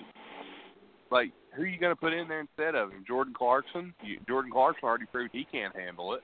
Rodney Hood is, has been missing in action since the playoffs began. Uh, Kyle Korver's only good in spurts, and he's a defensive liability, so J R. Smith's better than him on defense. I mean, who are you going to put in there? You almost have to just kind of shake it off and move on. So, I mean, if you had another option, maybe. But, you know, you got to stick with him. Tim, after your take, I do have a comment on what Nate said, but go ahead, Tim. Okay. Um, this is what's going to happen. LeBron will take the tip-off. LeBron will get possession. LeBron will score. LeBron will defend whoever has the ball for Golden State. LeBron will rebound. LeBron will score. He probably won't let anyone touch the ball tomorrow, unless he has to. In a perfect world, he could clone himself, right? Uh, well, uh, and I, I say that I say that way, jokingly. I say it jokingly, yeah. But in a way, I'm I'm sort of not joking, because if he doesn't score sixty-five points tomorrow or Saturday, whatever the game is, Sunday, um, yeah, they probably aren't going to win. Uh, or, as as Nate pointed out, they played, you know, pretty well, and Kevin Love played well early on, especially. Um, Larry Nance, one play was very – I got to go back on the D V R and watch it again. Um, we were on air, Tim and I, when the, when the sports centers and such were on, so I don't know if they highlighted it. At one point, Larry Nance had a, a play that just flew over the announcers' heads. Uh, I believe LeBron was the inbound. Nance leaped over someone. Like fully leaped over them to get the inbounds pass and then, and then put it in for like a layup or a tap or something. But uh, it was totally missed by the announcers. They said, you know, good bucket by Nance, but he cleared a, a, another defender, like like almost like a dunk contest leap. Uh, it was somewhere, I believe, in the second quarter. And uh, also, Nate, the point you made earlier about the third quarter with the Warriors, Sixers had them maybe twice, but definitely once. They had them by twenty-five here, and the, the place was rocking. And I says, you know, and earlier in the season they they they were notorious this year for blowing leads. And I, I said to myself, I've seen this movie before. And sure enough, by the end of the third quarter, Golden State was up about eight. Yeah, I mean, it's just, it's just. Golden State dominates coming out of the half, but honestly, Cleveland played really well coming out of of the half. It was better than I expected. Now, I'll say this. I think Golden State played poorly in the first half, and that's why Cleveland was able to hang with them. But if you give Cleveland, especially LeBron, if you give LeBron confidence and you leave shooters open and they not actually knock down the shots, Cleveland, uh, Cleveland can make it, make it a game out of it. I don't think they will, but if Golden State shoots that poorly again, there's going to be a problem. I, I have one one comment on a guy you brought up, uh, the man they obtained from Utah, uh, who was in that whirlwind of trades and mixed three-way trades and yeah that. That whole deal where everybody ended up in, like, eight different cities. But um, Rodney Hood is somebody I was very high on. And Donovan Mitchell emerged, Mitchell, rather, emerged in Utah. And we all saw that they, they ended up with a pretty good squad even without Gordon Hayward as far as from a talent perspective. But I expected Rodney Hood. I've seen Rodney Hood play very well. And there was the one situation which I'm I'm kind of half remembering where he refused to enter a game while he was playing for Cleveland. Uh, there might be a like he's a talented guy. There might be a lot lot going on with Rodney Hood that we don't know about. Has anybody heard anything about his uh, relationship with the Cavs? Hold on, I'll get to the bottom of it. Yeah. I, I thought All he right, played well, pretty well after the trade. He that he played. Had some quality minutes there, but uh, I haven't. You haven't really heard his name much in the playoffs.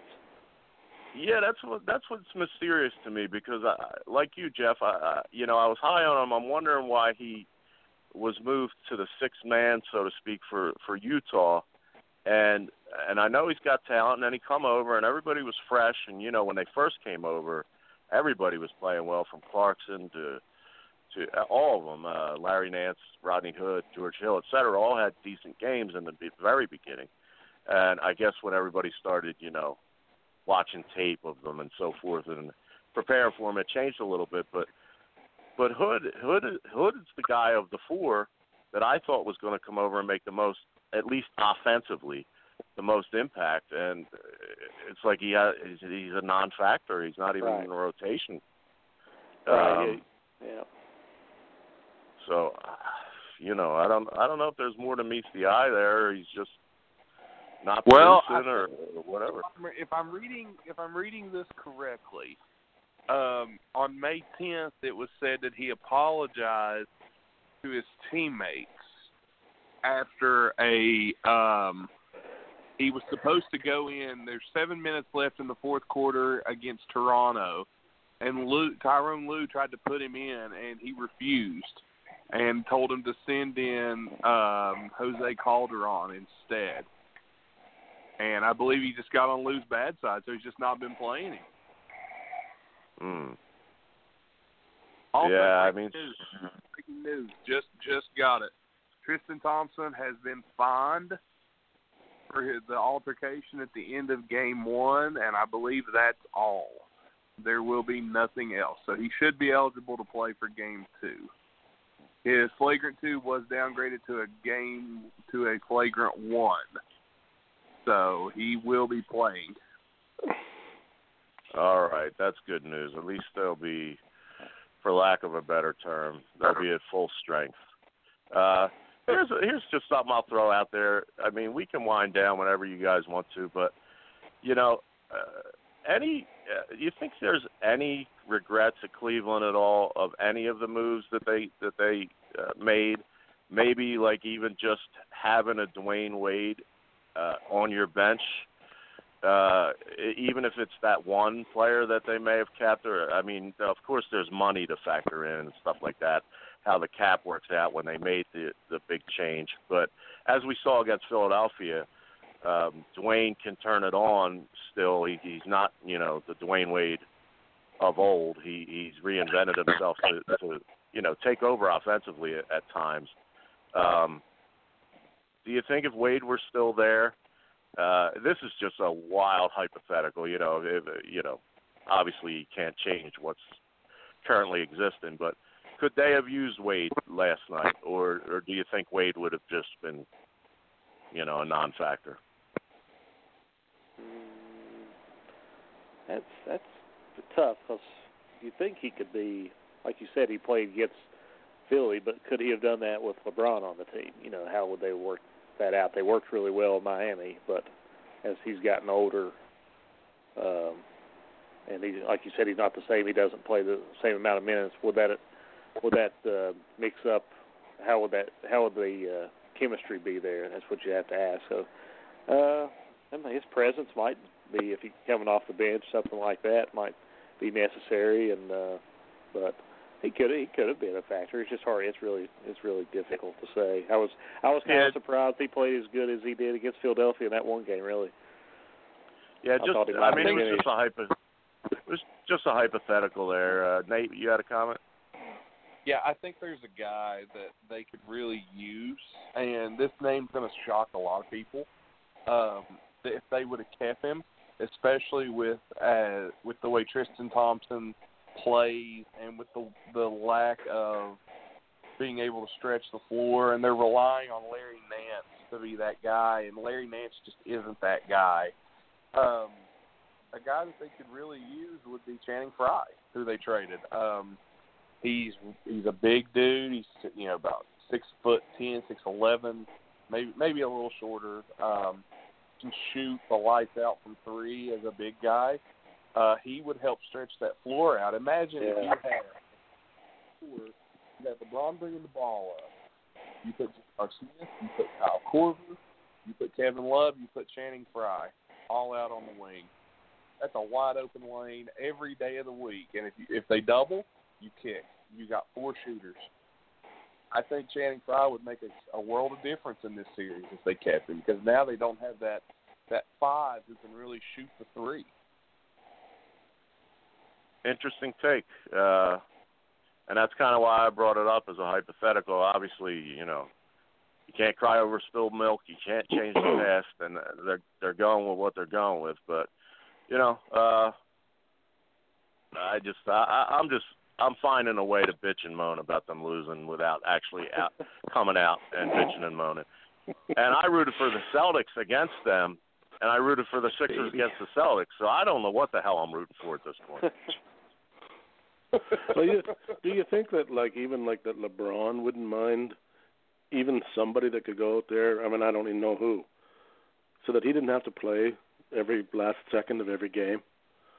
That he could at least maybe yeah. get a break. He looks tired sometimes to me, and he's still carrying them and all that, and he's great and all that. Don't get me wrong, but there are times where he looks like he is exhausted out there. Yeah, I think he's. I'm, I'm like Tim. I, I I think he's um, at certain times on defense, and you could see it in the Celtics series too. That although he was out on the floor, he wasn't putting his effort in. He was actually taking.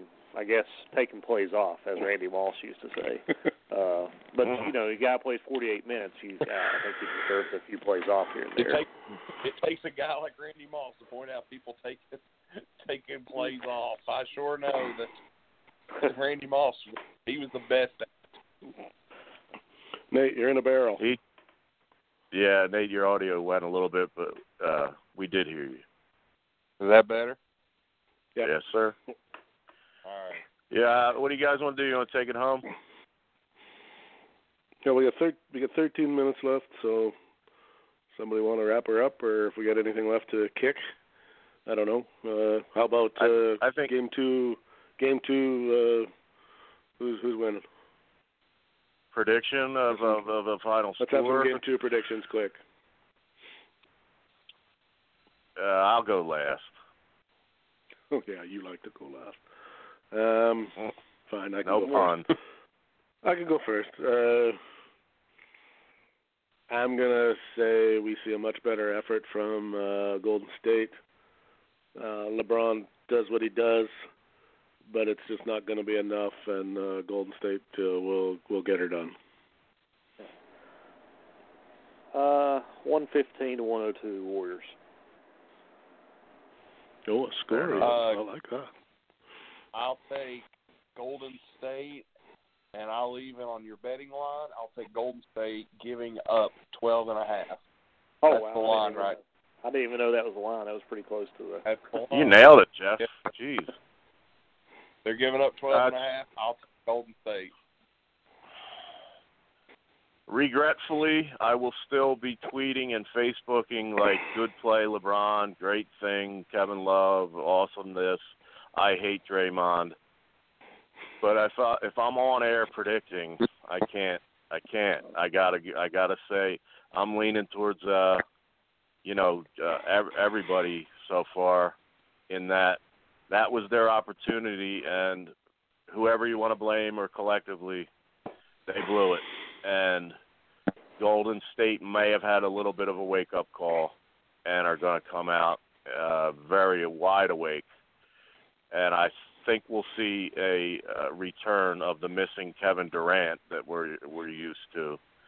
And, yeah, uh, I'm saying Golden State by twenty. Okay. By twenty. Well, I just checked. The, the Vegas odds are uh, eleven and a half for Golden State. twelve and a half. Going down a point? eleven, eleven point five, I just looked. And the over-under is two fifteen and a half. So...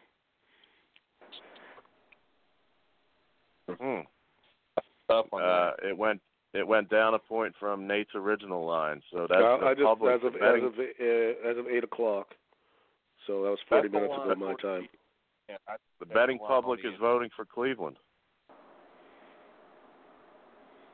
I still say yeah. Warriors by twenty. I I take Golden State. I think Golden State wins by eighteen easily. And we got Jeff on the record by thirteen, and just, I don't just know if to make it, it easy. I'm only going to give him, I'll give him a victory, but I'm only going to give him one by about ten. I don't think it's going to be quite that simple.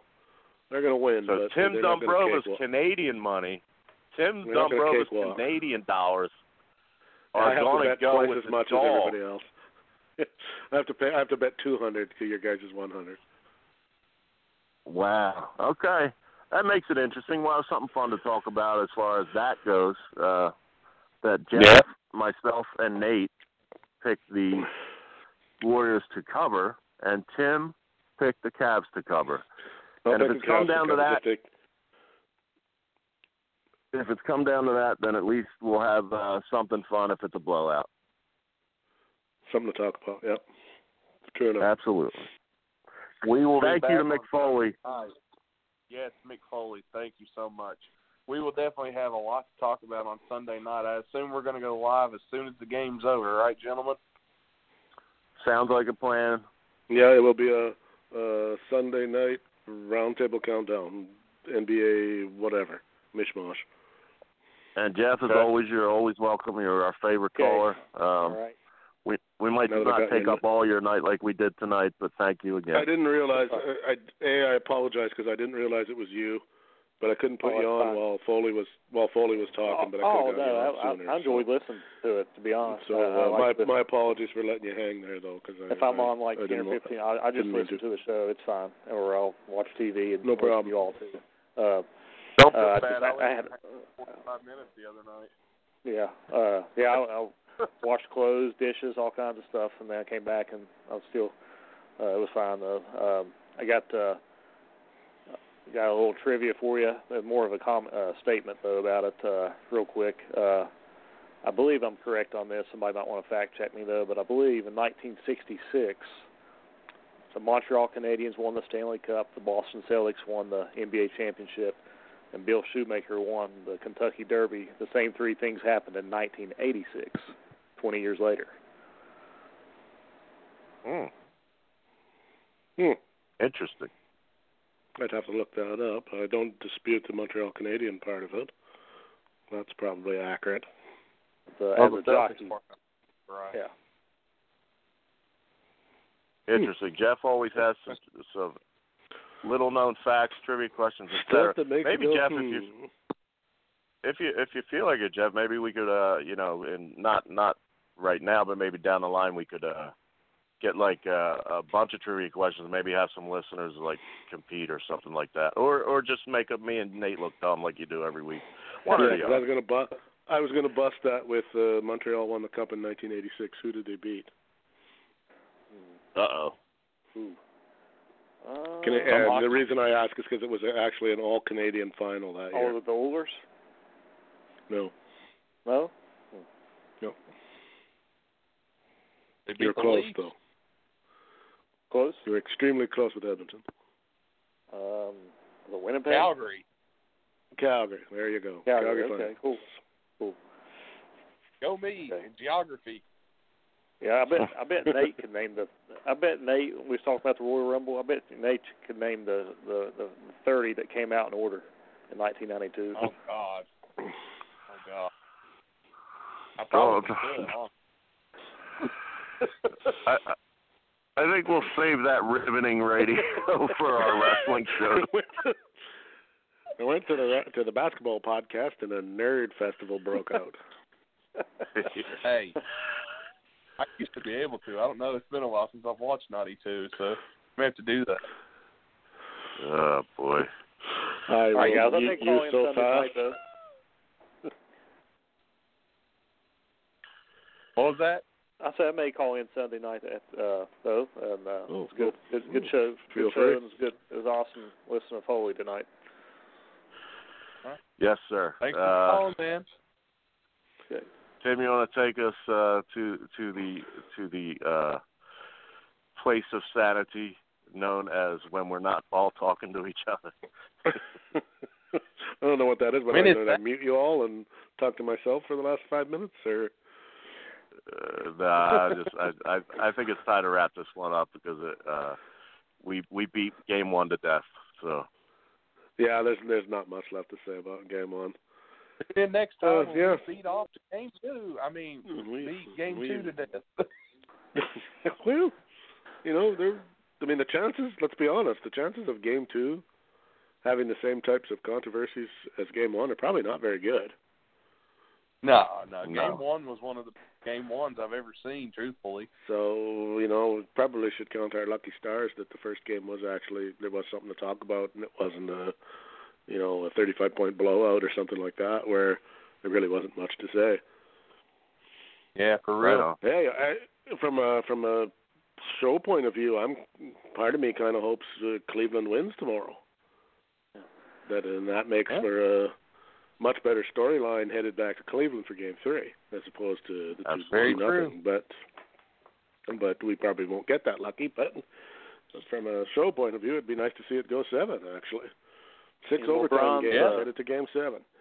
Yeah, in LeBron's nine career uh, finals, he's one and eight in game ones. Wow. Well, there you go. Poor LeBron. That poor fella. Well, gentlemen, on that note, we're going to wrap it up and from the. Yes, if I'm, if I'm right, if I'm right, wasn't the one, the first game one that he won? Didn't they lose that series? Was that against the Mavs? I'm not sure. Yeah, I'm pretty sure it was against the Mavericks. I thought I that he know. won the first two, and then the Mavs came back. Um, I know they were up two to one in the series at one time, and the Mavs won three straight to win. I do know that. Yeah, I don't I, know how. I, I don't I mean, know if it. Let me fact check that real quick. I don't uh, want our listeners. They, they may have. They may have won game one and game three, but lost game two, and then. Four I'm sorry, six. Tim, but. I don't know. Uh, this happens every time. I'm so used to it. Uh, let me see here. Uh, John Beilein and Jawan Howard are supposed to uh, uh, interview for the head coaching vacancy at Detroit. I did see I did. that Howard. I didn't see Beilein, but I did see Howard. Yeah, that'd be that'd be an interesting uh, interesting hire. Yeah. Yes, Miami. Miami won game one and game three, and then. Dallas won game two, four, five, and six. So, yeah, that's so the only that one he's ever won. That's the only game one he's ever won. So we'll see. All right. Tim, you can finish your outro. Did you know, Nate, too, that the, there was a dark match at the nineteen eighty-eight Royal Rumble in Hamilton? Are you guys ripping me? It was a C F L match between uh, Vinny Testaverde and Vince Ferragamo. And the, the Ferragamo did the job for Vinny Testaverde. Did you know that? Well, did you know they actually tested the Royal Rumble concept, not in oh, Hamilton geez. where it took place. They tested it in Saint Louis, and that that was booked by home of Vince Ferragamo. Strongbow. It was booked by oh, Jay Strongbow, gosh. and the Jay Strongbow aspect of it, the first Royal Rumble was actually a fail. Ladies and gentlemen, we have the first case of verbal diarrhea. The greatest also, show in our history has evolved into a bullshit session.